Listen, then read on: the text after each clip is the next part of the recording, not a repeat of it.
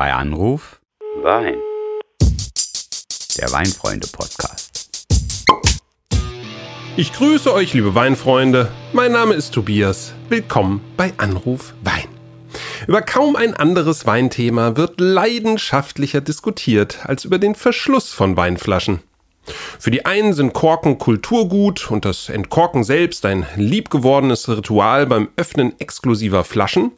Für andere ist das Naturmaterial ein unnötiges Risiko für Korkschmecker und Schraubverschlüsse eine mehr als nur praktikable Alternative. Was wohl Michael dazu sagt? Also, bleibt mal dran, ich rufe den mal an.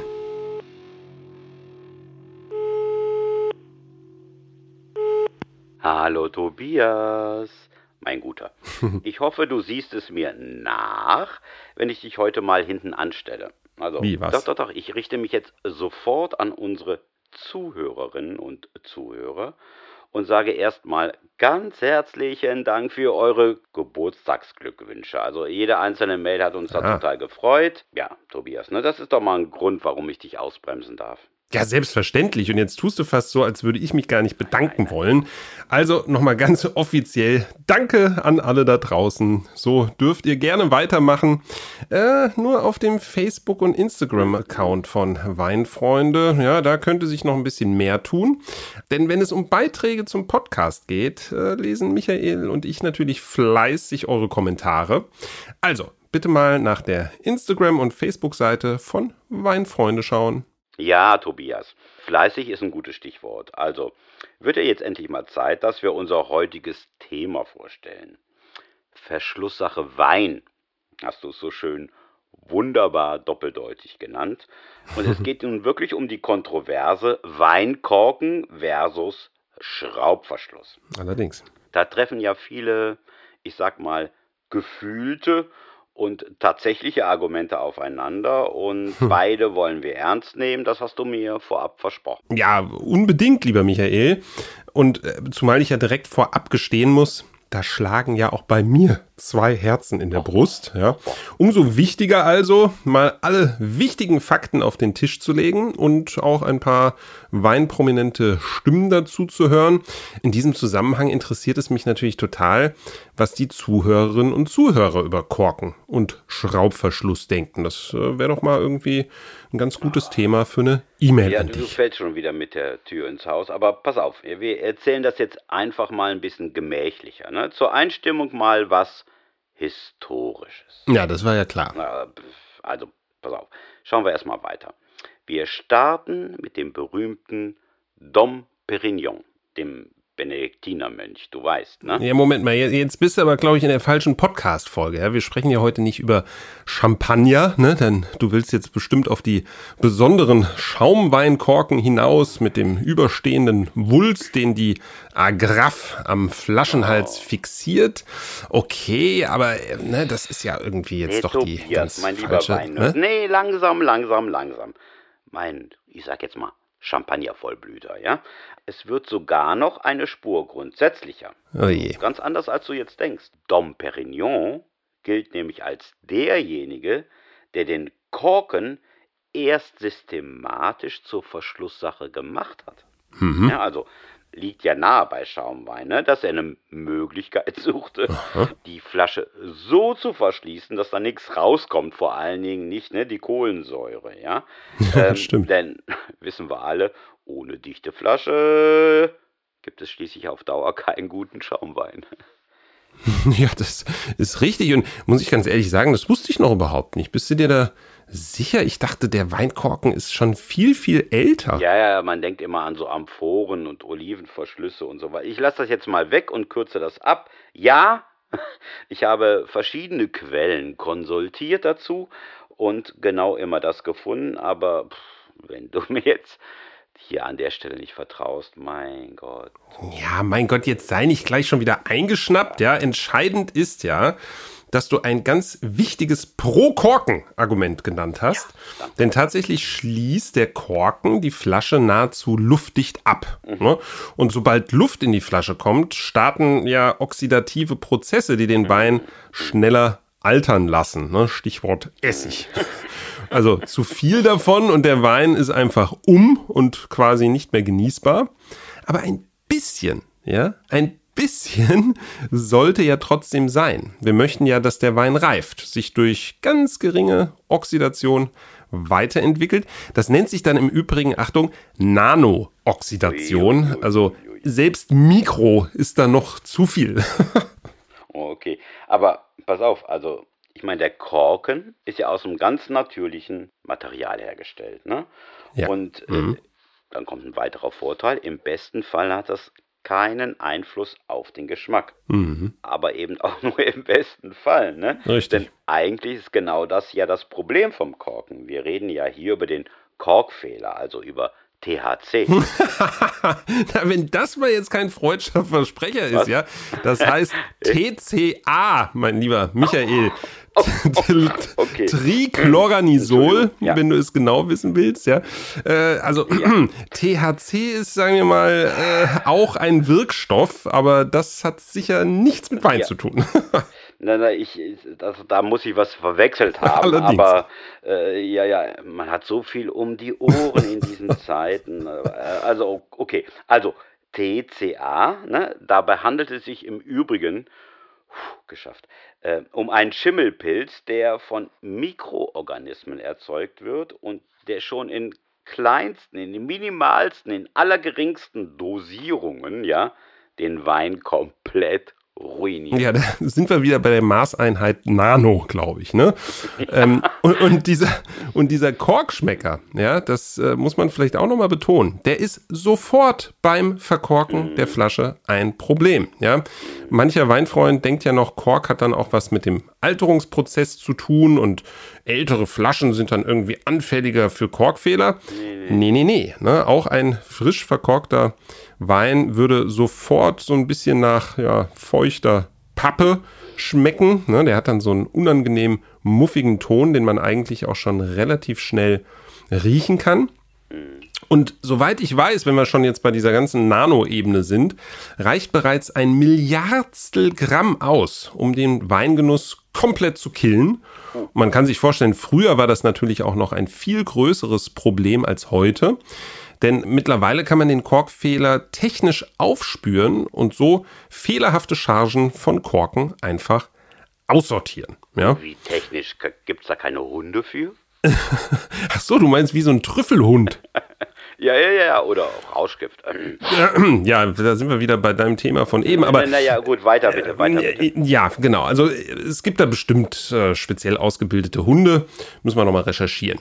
Aber ne, was ich sagen wollte, ähm, das so genau zu kontrollieren, das kostet natürlich. Ja, der Hund braucht ja auch Fressen und naja, du weißt schon wie. Aber bei den richtig guten Weingütern, die Weine erzeugen, die etwas Reife benötigen, ja, äh, ist so ein hochwertiger Korken ein absolutes Muss. Und ähm, das habe ich hier auch nochmal irgendwo gelesen. Mittlerweile seien es nur noch 1,5 Prozent, die den Fehler aufweisen. Ja, nur da musst du ja auch mal drüber nachdenken. Jetzt stell dir vor, mh, ein Autohersteller, der liefert seine Autos aus und muss aber leider 1,5 Prozent der Kunden mitteilen, dass der Motor fehlt. Ja, also von daher sind selbst diese 1,5 Prozent, finde ich, schon noch eine ziemlich hohe Zahl. Ja, aber ne, Autos sind halt kein Naturprodukt. nee, Quatsch, ey, jetzt mal Scherz beiseite. Äh, aber Kosten ist ja nochmal ein gutes Stichwort. Ne? Also gerade wir Deutschen sind ja so kostensensitiv, mhm. wenn es um die Weine geht. Und dann muss man einfach mal sagen, ne, über einen Euro kostet dann eben so ein richtig guter Naturkosten. Mhm. also richtig guter, ein guter Naturkorken. Ja, so viel muss berappt werden, wie man so schön sagt. Ja, berappen ist jetzt äh, eine gute Vokabel, denn tatsächlich das Abschälen der Rinde von Bäumen, also auch von Korkeichen, nennt man berappen. Das hast du jetzt ah, ja wieder richtig okay. gut hingekriegt, aber wahrscheinlich nur zufällig, ne? Ja, das war Intuition, weißt du, aber okay. egal. Äh, jetzt überleg aber mal, ne? Jetzt gibt es Leute, die zahlen 3, 4, 5 Euro für einen Wein und sagen dann aufgrund der Wertigkeit, wollen sie einen Naturkorken haben, der einen Euro kostet. Ja. Passt das zusammen? Also, wo liegt das Schwergewicht? Auf dem Wein oder auf dem Korken? Ja, vor allem und, drei, vier, äh, teilweise sind es ja sogar nur zwei oder drei Euro für einen Wein im Discounter, ne? Ja, so extrem wollte ich mich jetzt gerade nicht zeigen, aber ganz ehrlich, wusstest du eigentlich, ja, dass der Großteil des Korks für diese Weinkorken aus Portugal kommt? Und zwar aus der von mir so geliebten und geschätzten Region Alentejo. Ja, das ist, eigentlich ist das die Top-Adresse für das Abschälen, das Brappen der Rinde von der Korkeiche. Ja, also äh, fragst du mich jetzt ernsthaft, ob ich das weiß? Ja. Also vergisst du denn wirklich alle gemeinsamen Erinnerungen? Ja, es war mir ja klar, dass dir das irgendwie dann doch bekannt war. Okay, genau, wir waren ja gemeinsam vor Ort. Richtig. Das war jetzt so ein bisschen naiv von mir. Ähm, nun gut, äh, dann kommen wir jetzt mal zu den äh, Schraubverschlüssen und Gerne. um es mal ganz persönlich zu formulieren. Ne? Ich habe dem Schraubverschluss in den vergangenen Jahren richtig viel abgewinnen können. Ich war sehr skeptisch, aber mittlerweile weiß ich ihn immer mehr zu schätzen. Weißt du, der ist praktisch, zuverlässig und was meinen Weinkonsum betrifft, für mindestens 80 Prozent bestimmt genau die richtige Lösung. Ja, sehr schön gesagt. Und tatsächlich ist ja in vielen Köpfen immer noch etwas wie Wertigkeit und richtige mm. Qualität mit dem Naturkorken mm. verbunden. Ich glaube, das hat etwas mit dem Ritual zu tun, ja, den Korken zu ziehen, dieses Spiel mit dem Widerstand des Korkens, das feine Plöpp und nur dezente Seufzen. Das hat natürlich was, das gebe ich schon zu. Besonders natürlich bei älteren Weinen. Aber so ein bisschen sprichst du dich ja jetzt trotzdem gegen den Schraubverschluss aus, denn du hast ja eben nur von ungefähr 80 Prozent gesprochen. Ja, langsam, langsam. Also, dezentes Seufzen. Also wie schön hast du das gesagt. ne? Also bislang heißt es ja bei Verkostungsnotizen erstmal Auge, Nase, Gaumen. Ich finde das jetzt ganz toll, dass du jetzt im Namen des Korkens, ja, nochmal das Ohr voranstellst. Also echt eine tolle Geschichte. Nein, ich weiß ja, was du meinst. Für mich ist das ja eher so ein Aufatmen des Weins und nicht so ein Seufzen. Aber gut, da können wir uns nochmal gesondert drüber unterhalten. Äh, der Korken, das muss man ja aber dann an der Stelle auch dazu sagen, ist ja beim Öffnen der Flasche eben genau das Problem. Ja, also wenn du jetzt mal an ältere Jahrgänge denkst, ne, dann nimmst du den Korken raus, ja. die ist durchsotten, das heißt der Wein, weil der waagerecht gelegen hat, ist in den Korken eingedrungen und plötzlich gibt es dann so Brösel, die dann in die Flasche fallen. Ja, absolut. Das ist natürlich insbesondere bei wirklich älteren Semestern ein Problem. Das hat man nicht jeden Tag. Aber man muss trotzdem festhalten, das Problem hast du bei einem Schraubverschluss halt einfach nicht, ja. Und äh, tatsächlich kenne ich nur einen wirklich ernstzunehmenden Kritikpunkt ja, bei einem Schrauber, ja. Viele Weinfreunde sind sich eben unsicher, wie sich dieser Verschluss bei Weinen macht, die, sagen wir mal, 10, 20 Jahre in der hm. Flasche bleiben sollen oder sogar noch länger. Ne? Da denken dann viele, ja, der nimmt dann vielleicht so einen metallischen Geschmack an oder so. Ne? Und man muss ja auch zugeben, so wirklich viele Erfahrungswerte mhm. gibt es dazu nicht. Ne? Und ich persönlich habe da schon mal gar keine diesbezüglich, ne? dass ich sagen könnte, ich habe jetzt schon seit 30 Jahren einen hochwertigen Rotwein mit Schraubverschluss im Keller. Wäre irgendwie komisch. Ne? Das heißt, die Gretchenfrage ist eigentlich dieselbe wie auch beim Naturkorn. Ja, ja. Und? Ja, hast du aufgepasst? Ja, sowas habe ich geahnt. Aber ich sag jetzt mal, dicht halten und Sauerstoffzufuhr nur in kleinster Dosierung erlauben. Das müsste ihr jetzt doch einfach gefallen als Antwort. Warum? Damit genau. die Oxidation genau. des Weines gebremst wird, aber auch so ein bisschen stattfindet, denn wir wollen ja einen Reifeprozess haben. Ganz ausdrücklich, gerade bei den guten Weinen. Ja, also genau. ich glaube, wir reden hier von äh, Gasdiffusionsrate, ja, Oha. also der unterschiedlichen Verschlüsse und ja, das gilt ja meist als der größte Nachteil der Schraubverschlüsse. Sie sind einfach rappeldicht. Ja, das war lange Zeit so, aber da hat sich in den letzten Jahren ordentlich etwas getan. Mm, denn mittlerweile ist man bei Schraubverschlüssen so weit, ja, dass man sie ganz nach den Wünschen der Winzer herstellen kann. Will meinen, wie viel Nanooxidation, Nano, ne, mhm. passt zu einem perfekten Reifeprozess des konkreten Weines. Das lässt sich jetzt komplett aussteuern okay. und äh, so dann auch von dem Hersteller an das Weingut liefern. Ne? Und das ist gerade für die Super Premium Weine eine ideale Sache. Jetzt hör mal zu, das ist nämlich ziemlich spannend, denn Naturkorken sind in Sachen Nanooxidation eigentlich eine komplette Blackbox. Genau, ja, also es gibt mittlerweile ne? Ja, ja. Ne, Untersuchungen, ja, dass gute Korken nur 0,08 Gramm Sauerstoff pro Jahr passieren lassen. Bei schlechteren Korken, die nicht so sorgfältig ausgewählt, selektiert wurden, sind es ganze 32,4 Gramm Sauerstoff pro Jahr, ja. Und verlässlich im Vorfeld das irgendwie überprüfen, ja, das kann man natürlich nicht bei jedem einzelnen Korken, selbst bei den teuersten Naturkorken nicht. Es ist halt eben, wie der Name schon sagt, ein Naturprodukt. Ja. Und diese ja. Einschlüsse, die Durchlässigkeit, die entscheidet sich quasi von Rinde zu Rinde. Und ne, zusammengefasst bedeutet das, ein moderner Schraubverschluss lässt selbst die hochwertigsten Weine absolut kontrolliert reifen. Ähm, ganz wie es eben zu dem konkreten Wein am besten These, passt. Tobias. Denk vor allem mal so an hochwertige Bordeaux-Weine. Da gibt es ja Erfahrungen mit den Reifeprozessen, die schon Jahrzehnte, teils Jahrhunderte genau. zurückreichen. Und ähm, ne, dann diese Möglichkeit zu haben, ist, ist eigentlich fantastisch. Und das macht es auch logisch, dass viele fordern, weg mit den Korken. Ne? Denn das letzte Argument war ja immer, du hast es schon genannt, wer weiß, wie gut Schraubverschlüsse Weine auf Dauer reifen lassen.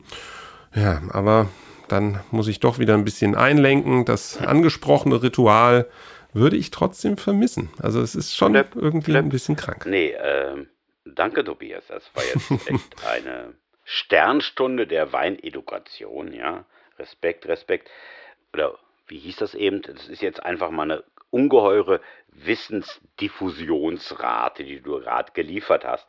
Nee, aber dennoch muss man das ja auch mal konkreter fassen. Also, ne, wir sind jetzt immer noch so ein bisschen im luftleeren Raum und nimm zum Beispiel mal das VDP-Weingut Gunderloch, sicherlich kein Unbekannter, ne, aus Rheinhessen. Bei denen kommt mhm. vom Einstiegswein, vom allerersten, ja, bis zum großen Gewächs alle Weine ausschließlich auf den Schraubverschluss. Mhm. Ja, oder, oder nehmen wir mal Patrick Jona aus Baden. Genau dasselbe. Ja? Und da reden wir jetzt über große anerkannte Namen unter den Winzern.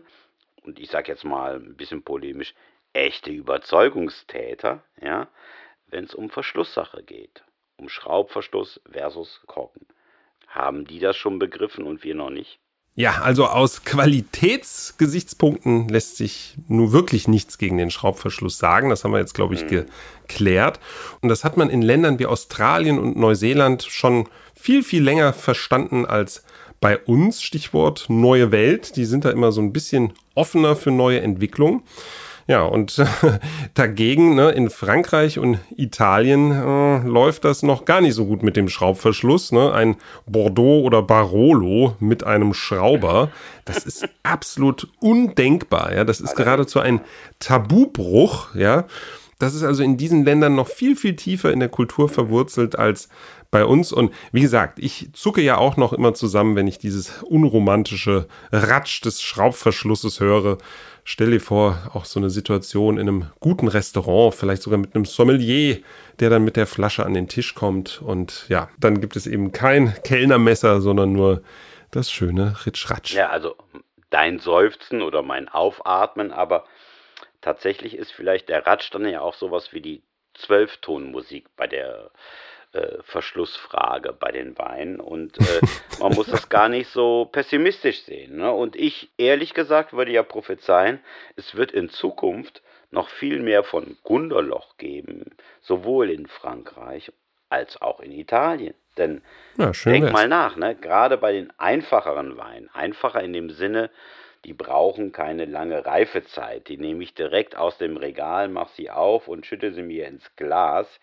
Da braucht es keinen Naturkorken. in diesem ja. engeren Sinne. Gerade weil es ein Naturmaterial ist. Ja, also dann muss man damit sparsam umgehen. Und das andere ist jetzt, Absolut. das sage ich jetzt nochmal so, es ist ja keine Entweder-Oder-Entscheidung. Ja, also es spricht ja nichts gegen eine friedliche Koexistenz von Naturkorken und Schraubverschluss. Ja, gerade im Sinne der Vernunft. Und dieses Statusding, ja, das kann man sich wirklich abgewöhnen. Also das sage ich aus ganz eigener Erfahrung. Und äh, wer da meinen Ratschlag benötigt, ich sage einfach mal, probiert es mal mit einem Pinot Noir La Linie von Friedrich Becker. Ein grandioser Wein mit Schraubverschluss. Da baut man alle Vorurteile ab. Also, Geht doch, oder? Ja, allerdings. Und wie zu erwarten, gibst du jetzt den Pragmatiker. ja? Finde ich aber eine gute Art der Argumentation. Ne? Sehr, sehr geschickt. Ähm, nachdem du dich jetzt geoutet hast, will ich erst recht wissen, was die bei Anruf Weinfans darüber denken. Also nochmal der Hinweis. Schreibt uns gerne, was ihr von Korken bzw. Schraubverschlüssen haltet. Ja, und bitte, bitte, bitte ganz ehrlich, weil es ist ja nun wirklich eine Frage, die uns alle bewegt, auch wenn sie so unscheinbar erscheint. Also schreibt an podcast.weinfreunde.de. Unter der Mailadresse sind Tobias und ich, genau wie bei den Instagram und bei dem Facebook-Account natürlich allzeit für euch verfügbar. Wir freuen uns über eure Rückmeldungen und so. Äh, nee, Moment, äh, stopp mal. Du willst mir jetzt schon wieder in die Schuhe schieben. Ich hätte irgendwas wahrscheinlich vergessen und so weiter. Nee, nee. Heute drehe ich nämlich mal den Spieß um. Also, lieber Michael, was haben wir denn vergessen? Ist wirklich alles zu Korken und Schraubverschluss gesagt? Hä? Ah, du kennst mich jetzt schon gut und ich sag jetzt mal, kurz überlegen, hm, ja doch, zu den Naturkorken schon. Aber es gibt ja unter den Verschlüssen noch Presskorken, Kunststoffkorken und sogar Glasverschlüsse. Also genau. die müssen wir ja zumindest mal genannt haben. Ja, sehr gut, sehr gut, sehr gut, sehr gut. Presskorken und auch ähm, Kunststoffkorken halten eigentlich nicht richtig mit. Ne? Also zumindest aus meiner mhm. Sicht. Vor allem, wenn man an die bereits ausgeführten Qualitäten denkt diese Alternativkorken sind vor allem eines, nämlich billiger. Ne? Und bieten eben das liebgewonnene Ritual. Ähm, ja, haben dann meistens auch nicht das Risiko der Korkschmecker. Aber das war's dann auch. Und Glasverschlüsse, ähm, die finde ich dann für Weine, die keine Reife benötigen, okay, sind aber auch relativ teuer. Und soweit ich weiß, sind sie dann für Weine, die reifen müssen, eher nix, da sie ziemlich dicht sind. Es sei denn, da hat sich auch schon wieder was getan. Aber das so mein letzter Kenntnisstand. Ja, dicht sind. Das ist, äh, war jetzt kurz und bündig von dir. Danke, danke, danke.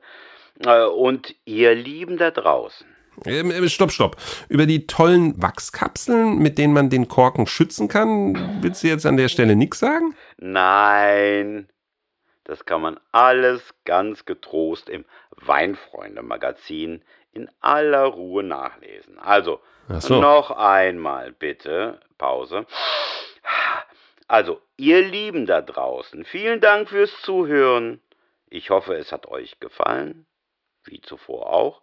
Und ihr öffnet euch jetzt ein wenig für das Thema Schraubverschluss öffnet. Sehr schön gesagt. Und vielleicht folgt ihr ausnahmsweise mal der Empfehlung Michaels und holt euch ein paar gute Flaschen ins Haus, um euch noch einmal mit dem Schrauber genüsslich zu konfrontieren.